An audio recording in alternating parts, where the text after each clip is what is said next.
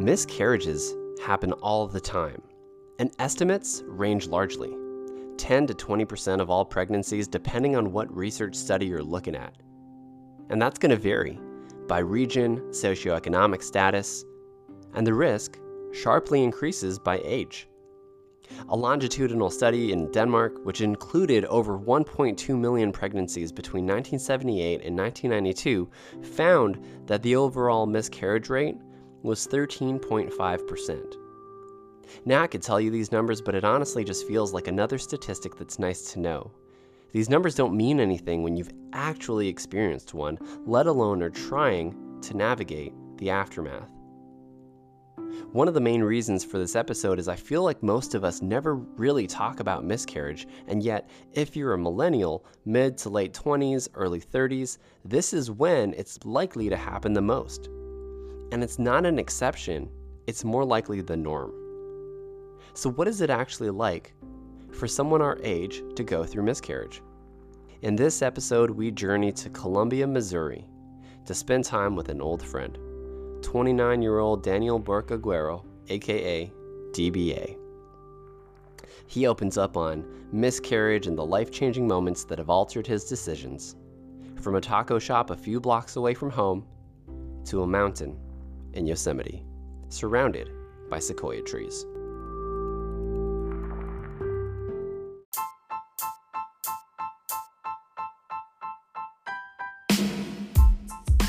Welcome to Progress Not Perfection, the leadership podcast where we grow through what we go through. My name is JQ and I'll be your co pilot. Each episode, we sit down with leaders to explore how they build companies and communities, products and services with a vision for the greater good.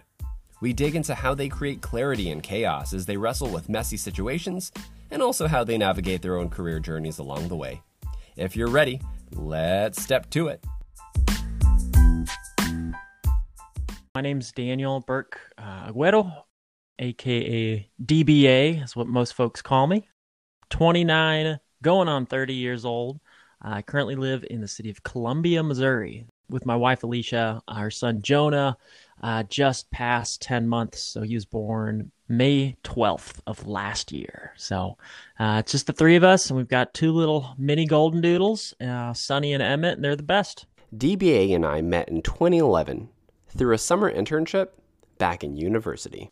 so when you and I first met, I would have described myself as a as a pot smoking hippie. You know, tie dye shirts, big poofy hair. I was like hundred percent sure as soon as I finished school, I was going to move to sub-Saharan someplace and either teach English or do the Peace Corps or do something like that. I, I was absolutely positive that I was never going to do anything grown up in corporate. He ended up doing something corporate. but the person DBA is now in 2020 is not quite the person I met almost a decade ago. Daniel would never brag about himself, but as someone who's been able to watch him over the years, I've got respect for him. He's a consistently ranked top performer and selfless leader. And rather than our usual format today, let's pick up in the middle. It was January 1st, 2017, New Year's Day. So New Year's Day, you know, most people are, are off work. I actually I went into work that day. It's a holiday. You know, I was working at a company doing uh, veteran loans at the time, and I worked from about um, about 6 a.m. to about 8 p.m. that day. In that one day, since everybody else was off, I was trying to get ahead. I got so much work done that I basically did about a half a month's worth of work in one day. And I was just so tired at the end of the day. So on my way home, I just thought to myself, like, you know what? I'm just gonna grab a, a quick, quick bite to eat, and man, I I could really use a beer. I stop, grab some tacos, and get a beer, and then one beer turns into two beers, and two beers turns into three or four beers, and you know I probably had some tequila in there, and uh, it, it, it all kind of hit me all of a sudden where I was just thinking like, like what just happened you know?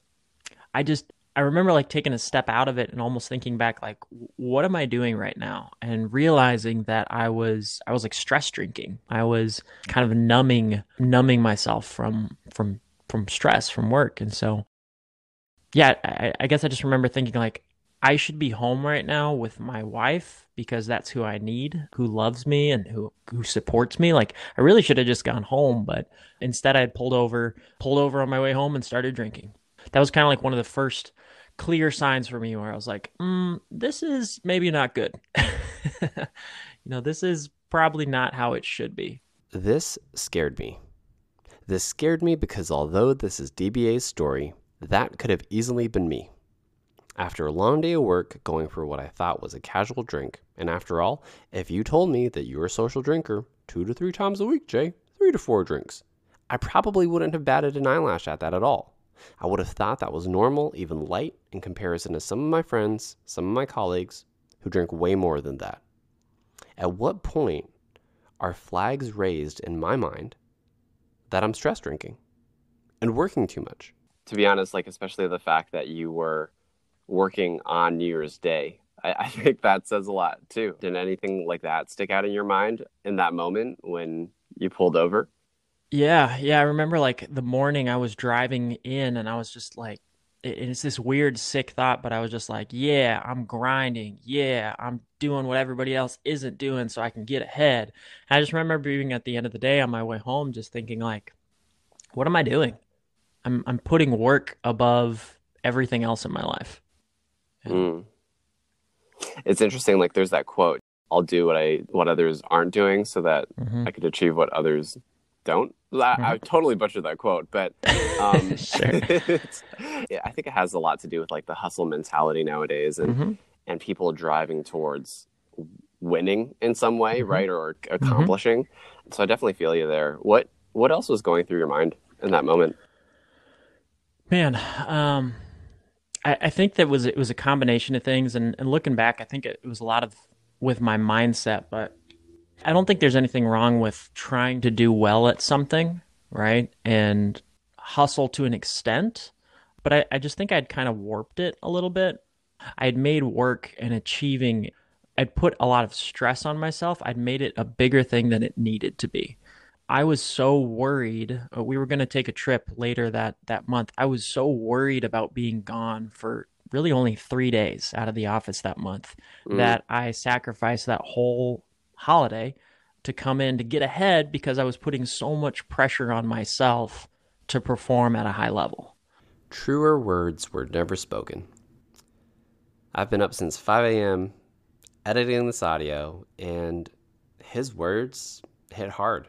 I've been doing this for years. Uh, when I was in sales, if if I was truly being honest with myself, I made it a top priority to become the national number one producer. And I did for three years in a row, but but at what cost? And, and now, as I work a full time load as a management consultant, plus the time that I throw into podcasting as a personal project, does my wife and my family do, do they get my leftovers?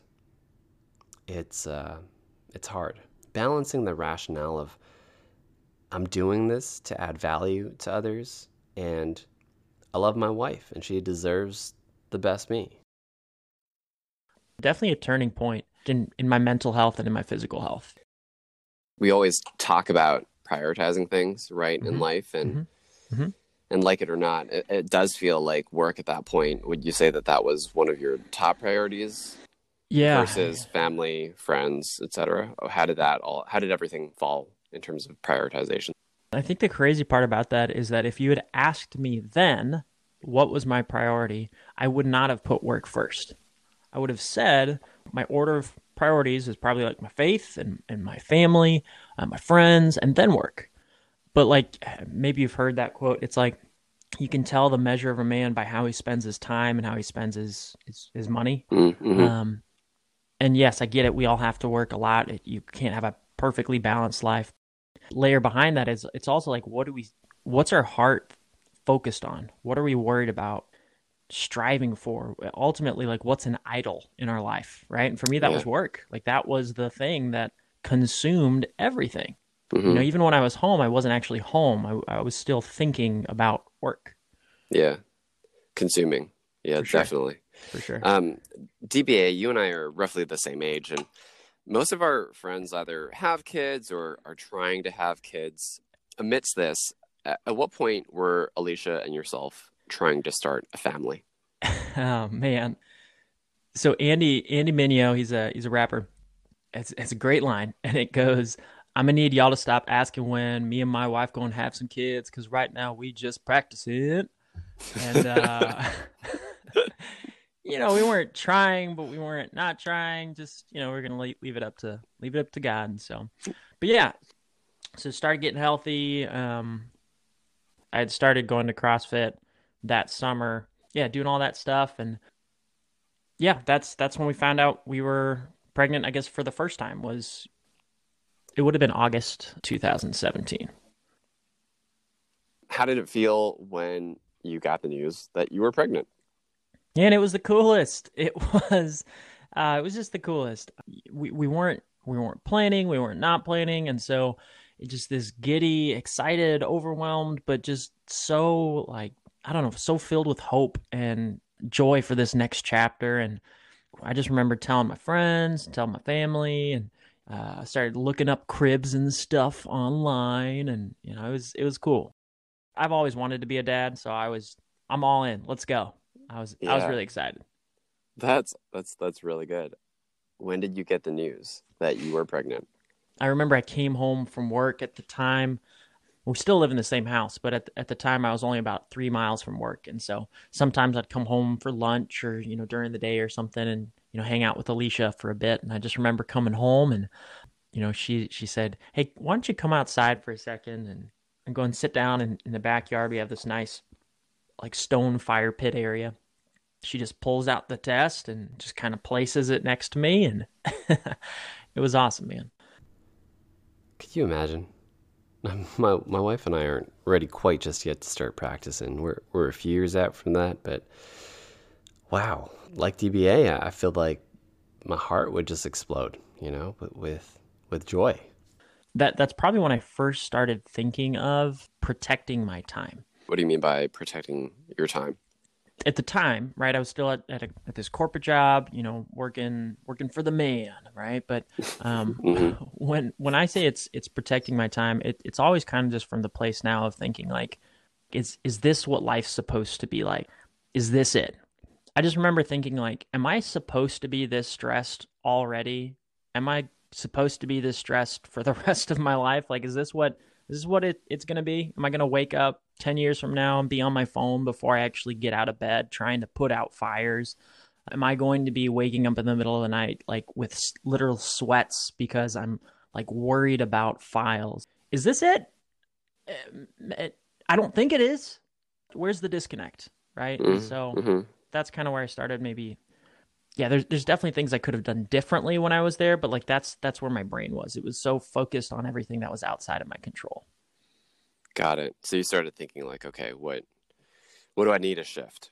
Yes. Yeah, absolutely. And so, yeah, I, I just remember being so excited, just dreaming about what it was going to be like to be a dad and just just leaning into that. And then um October 14th, 2017, is when we actually we, we miscarried and so um and, and, man it was it was saturday night and i just i just remember uh, alicia was in the bathroom crying things were not good um like I, I didn't know what was going on i just remember like she'd been spotting for a couple days, which is, is not a good sign. And so, yeah, just I, I, I didn't know what was going on. I didn't know that it had officially happened that, that she had actually passed that night. I I just knew she was she was bleeding and I was worried and like I wanted to help.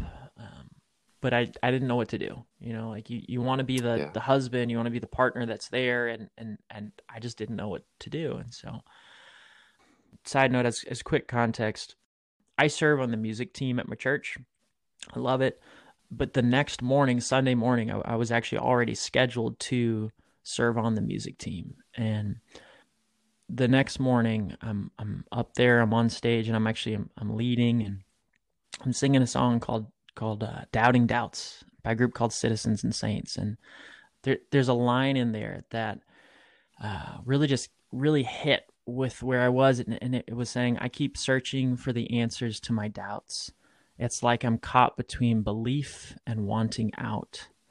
But there's this promise that my soul just cannot shake that I am loved despite the struggles of my faith. And wow. I, I just remember I, I'm singing those words while mm-hmm. internally, like I am, I'm struggling because you know, five minutes before I'd gotten the text from Alicia that that it was official that that that we we had passed the child and and later on the song they're talking about how you know that your grace is my sole sufficiency. He's talking about God's grace, you know, and man, just the, the freaking waterworks turn on, the faucet turns on, and I'm just I'm bawling trying to sing this song, and yeah, I'm. You're on stage at this point too. Yeah, man, and and and I ended up like stepping, literally stepping away, and just like having the band finish it without me because I'm just, I just feel broken. I'm like, what, what happened? You know, like this, all this mm-hmm. hope and excitement, and it was gone. You know, and I, I felt lost. I felt confused, and um,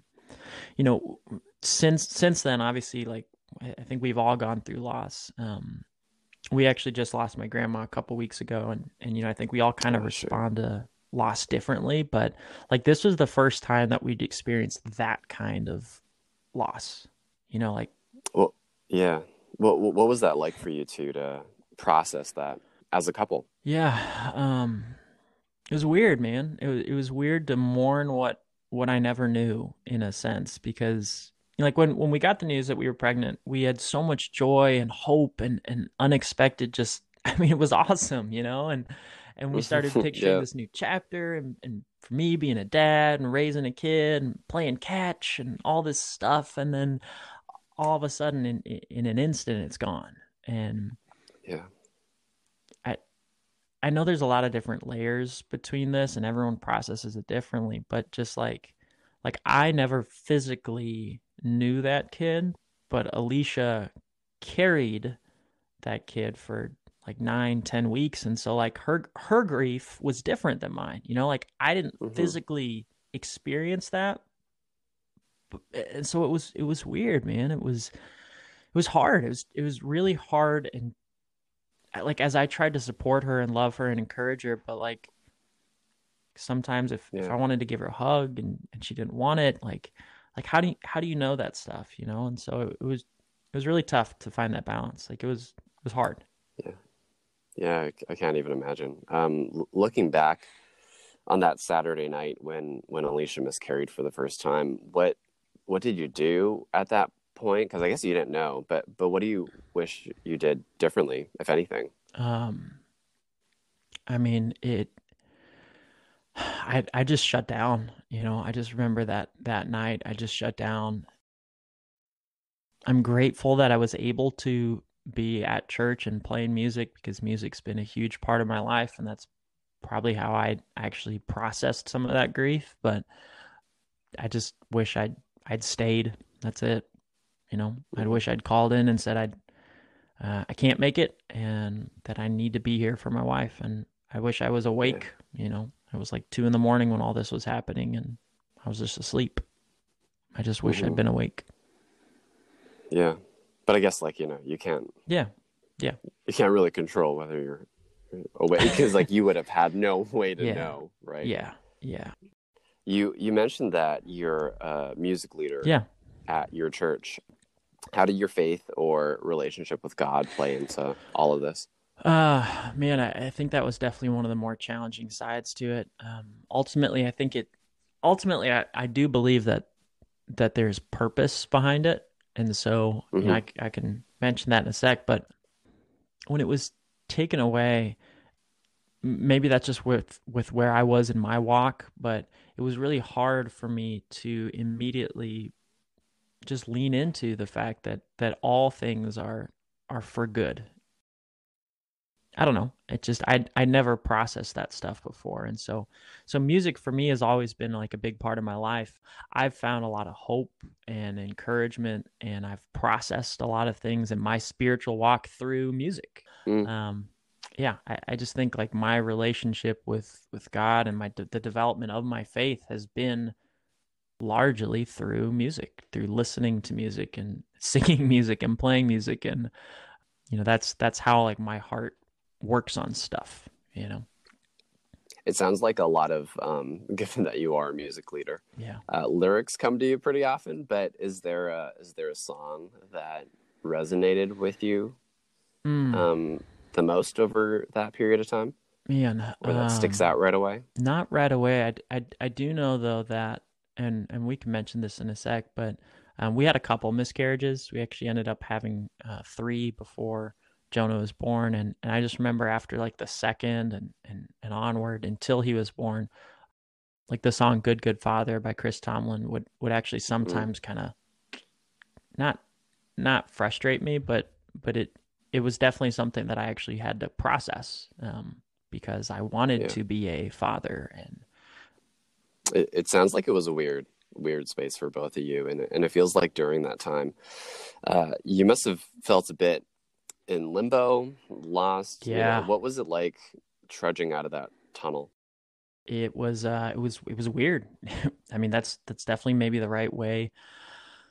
It's a weird space. It's probably the right way of phrasing it. Um it, you know like looking back on it like if like now now I can look back and think like well what if we did have that first kid, right? Cuz you know vision hindsight's 2020, you know sometimes things make sense after the fact. Like now I look back and I think well what if we did have that first kid?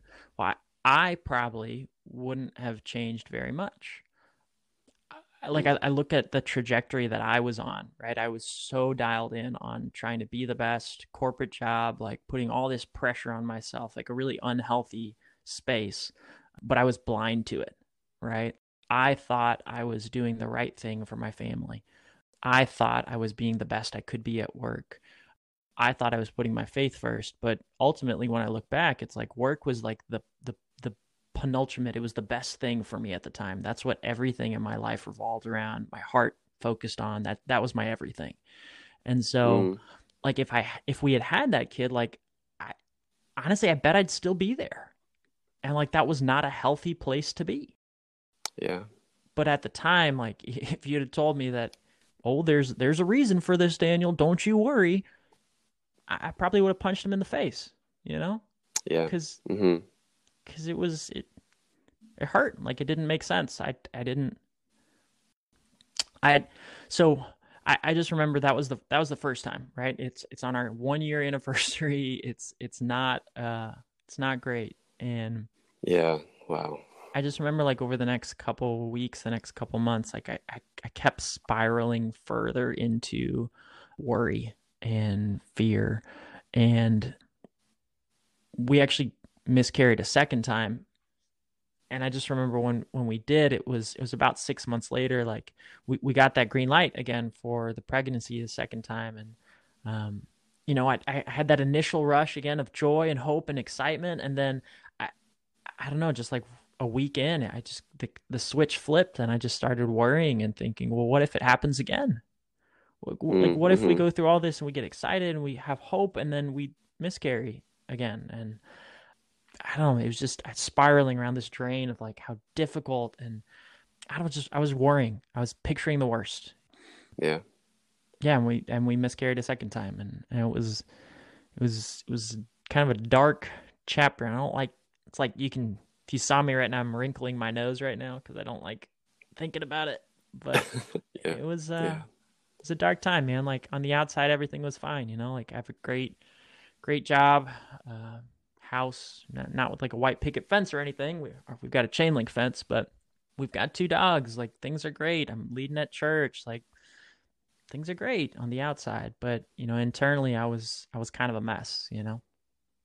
Yeah, and it, it must have been so hard to be going through a period of, of pretending that everything was okay while I'm I'm ima- where I'm imagining you know a lot of your friends having children. And Yeah. man, to, to your point about not knowing how to be there for Alicia that that first Saturday night and and even all of it, I, I feel like we have the best intentions to to support and be there for our friends, but we we don't know how either. What was it like interacting with your friends during that period? Uh, it was weird. you, you know, I, I, like we have a really really good friend group, right? Like we have really good friends, and I love them, and I, I love their kids, but like internally, at the time, like we it was kind of this this back and forth, right? It's like you, you can't tell someone to not tell you about how the kid's doing, you know. Mm-hmm. But like we had friends with with kids, we had actually friends with kids who were born about the same time when our first miscarriage was supposed to be, and so you know, just to see like that kid growing up, I think until you you come to peace with it, there's always going to be this layer of like, there's also a, almost a reminder, like a what if, right? And for the longest time, it, it was heartbreaking, you know, because like I'd I'd hear someone complain, "Oh man, I'm not getting a ton of sleep," you know, my my kid, and honestly, one of my first thoughts was like, "Well, at least you have a kid." It, that really got me reflecting though on like on kind of like where I'm on maybe on the flip side of this, like like what am I doing to help other people through their challenging times or their situations, right? Like I think it was just so important though to look back on because like finding that that layer of empathy and actually like showing up for people um, isn't something that's yeah. I, I think maybe natural for me.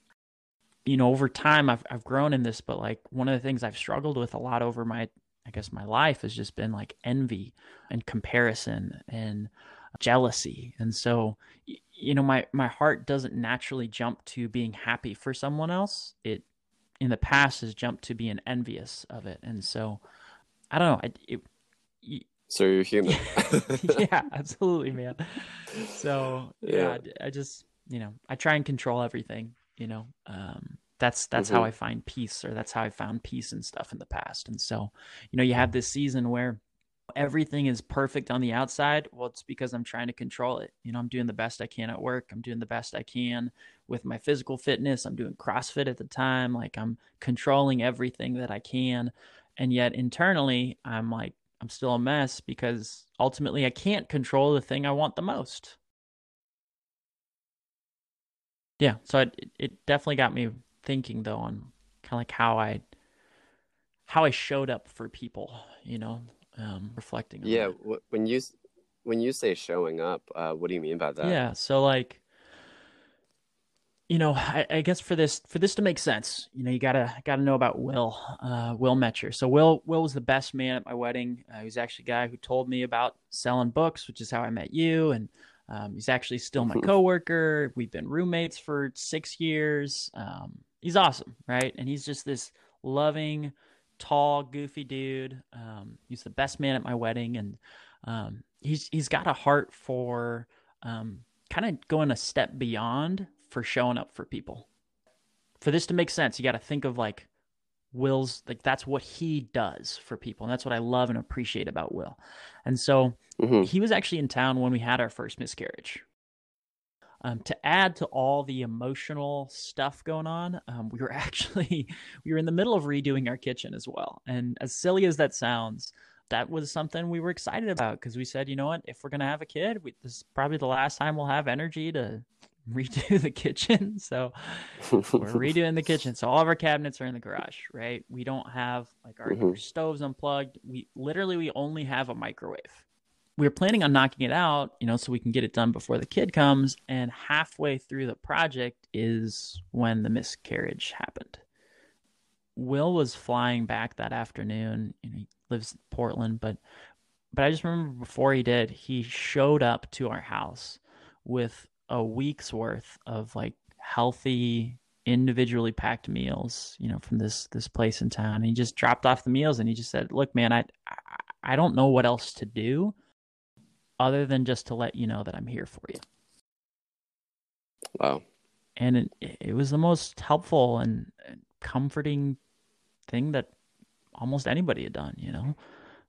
Mm-hmm. And man, I, I'm a Christian, right? Whether you believe in the Bible or not, no big deal. But um, I think, regardless of where you stand on it, I think it's a pretty good source of wisdom. You know, one of the, the things that kind of stuck out to me is like, like oftentimes, if you look at many different stories like there's a lot of times in the bible like jesus doesn't just say like he doesn't send a text and say thinking of you right like he, he physically shows up to people's houses and like he heals them, he helps, like he you know, he shows up, right? And so I, I just think like one of the biggest things is is just reflecting on on I think people just need to show up more than they talk about showing up. Yeah. with me on that? Totally. Yeah. You know, because I don't know, man, maybe you've seen this in other aspects of life, but like like we we had friends, we had coworkers um who who never you know, who who had never dealt with the same type of stuff that we had in that miscarriage season. And and unfortunately like best intentions in mind right?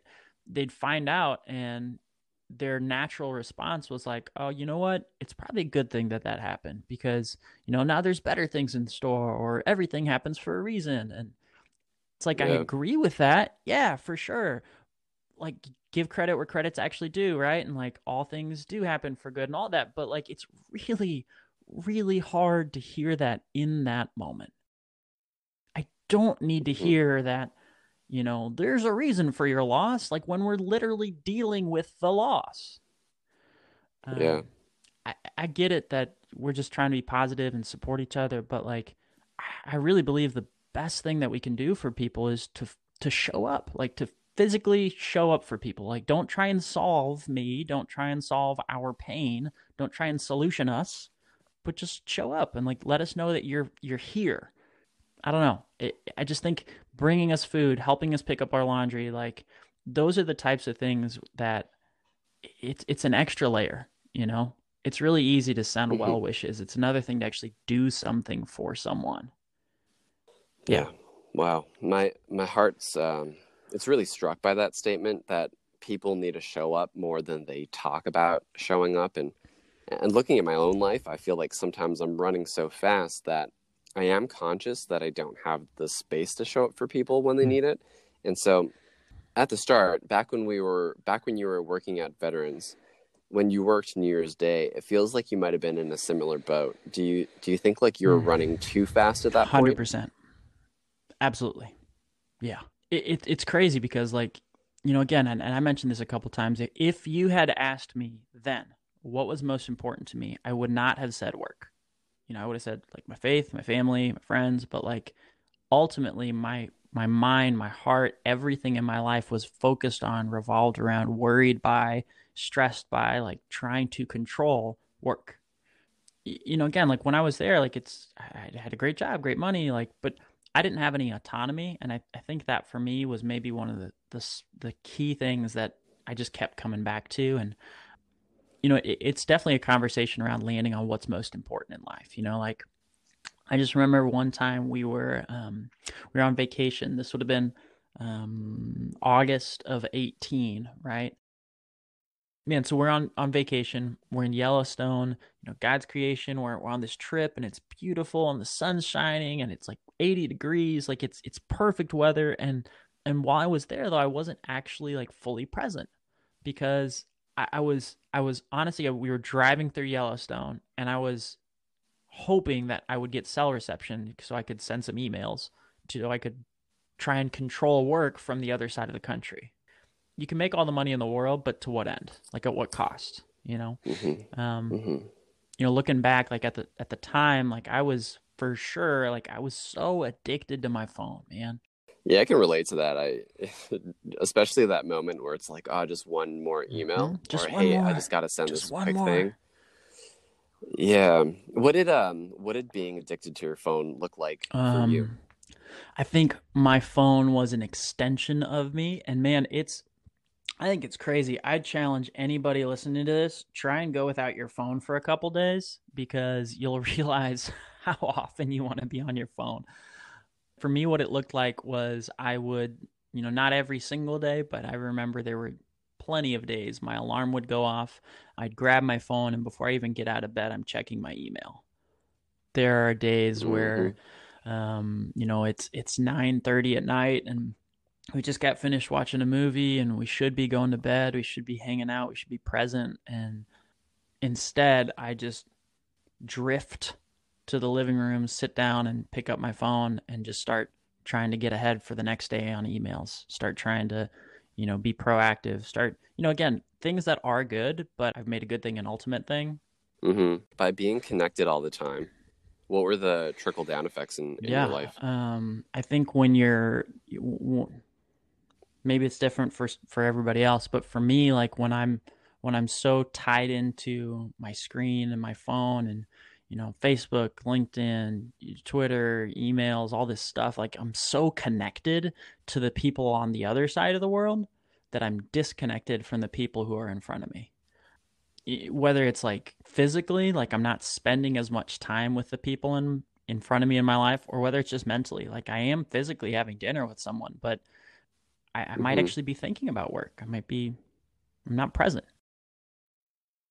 Yeah, yeah, especially when you start scrolling and oh, then you disappear. Right? I found myself the, on TikTok. time suck, man. two oh, hours later, it's the worst. Yeah. And then you you're like, cool. What have I done for the last two hours? Mm-hmm. Yeah.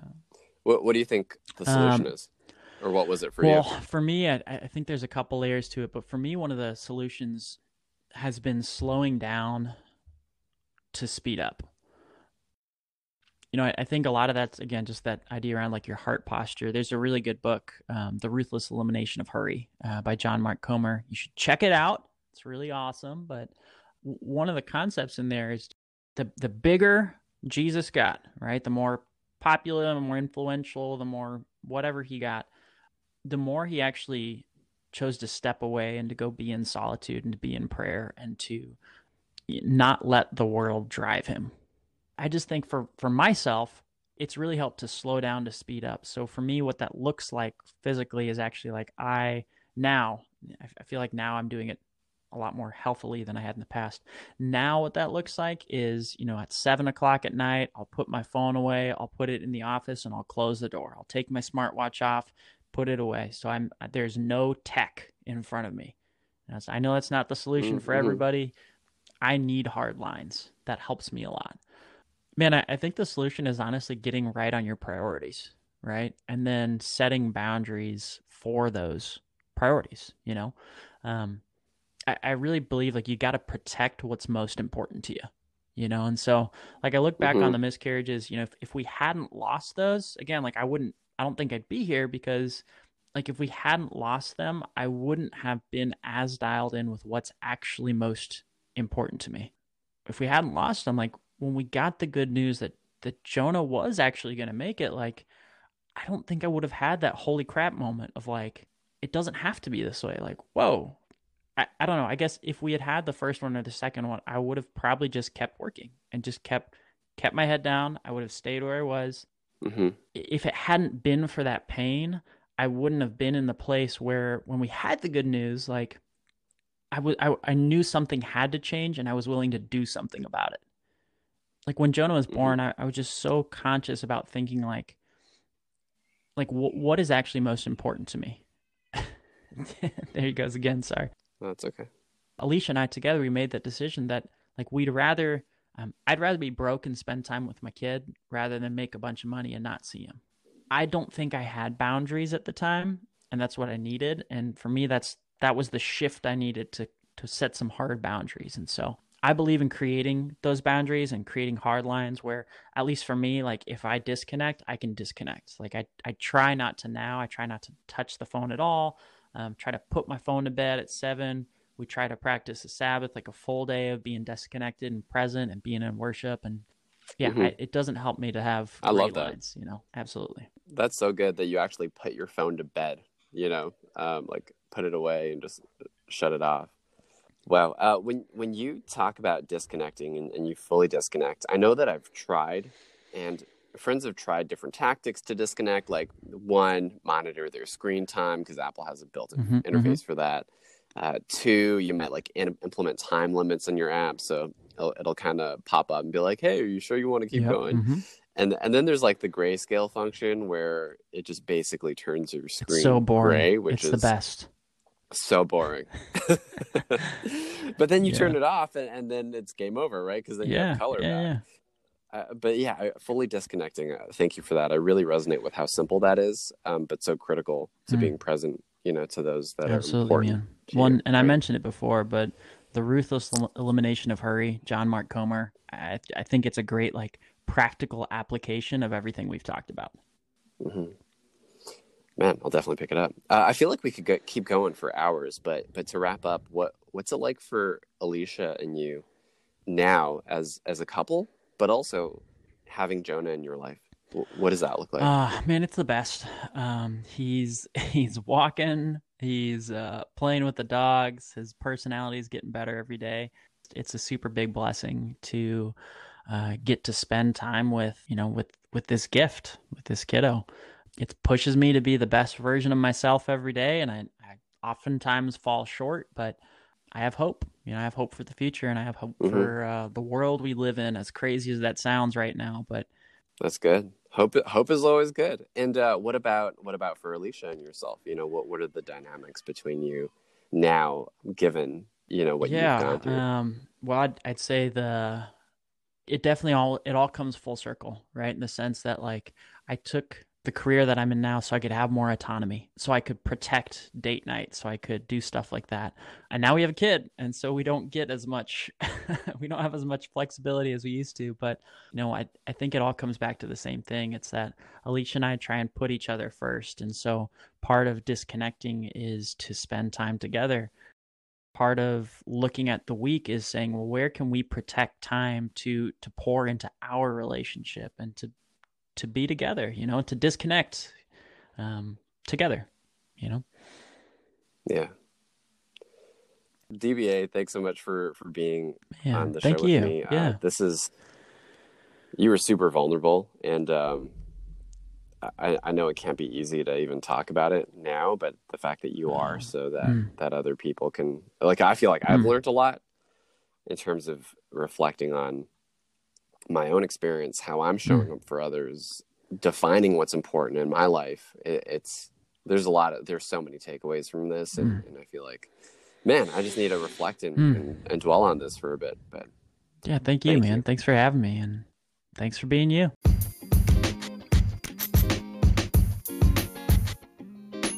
It's a huge day. We're publishing this episode on May 12th, 2020, and it's Jonah's first birthday.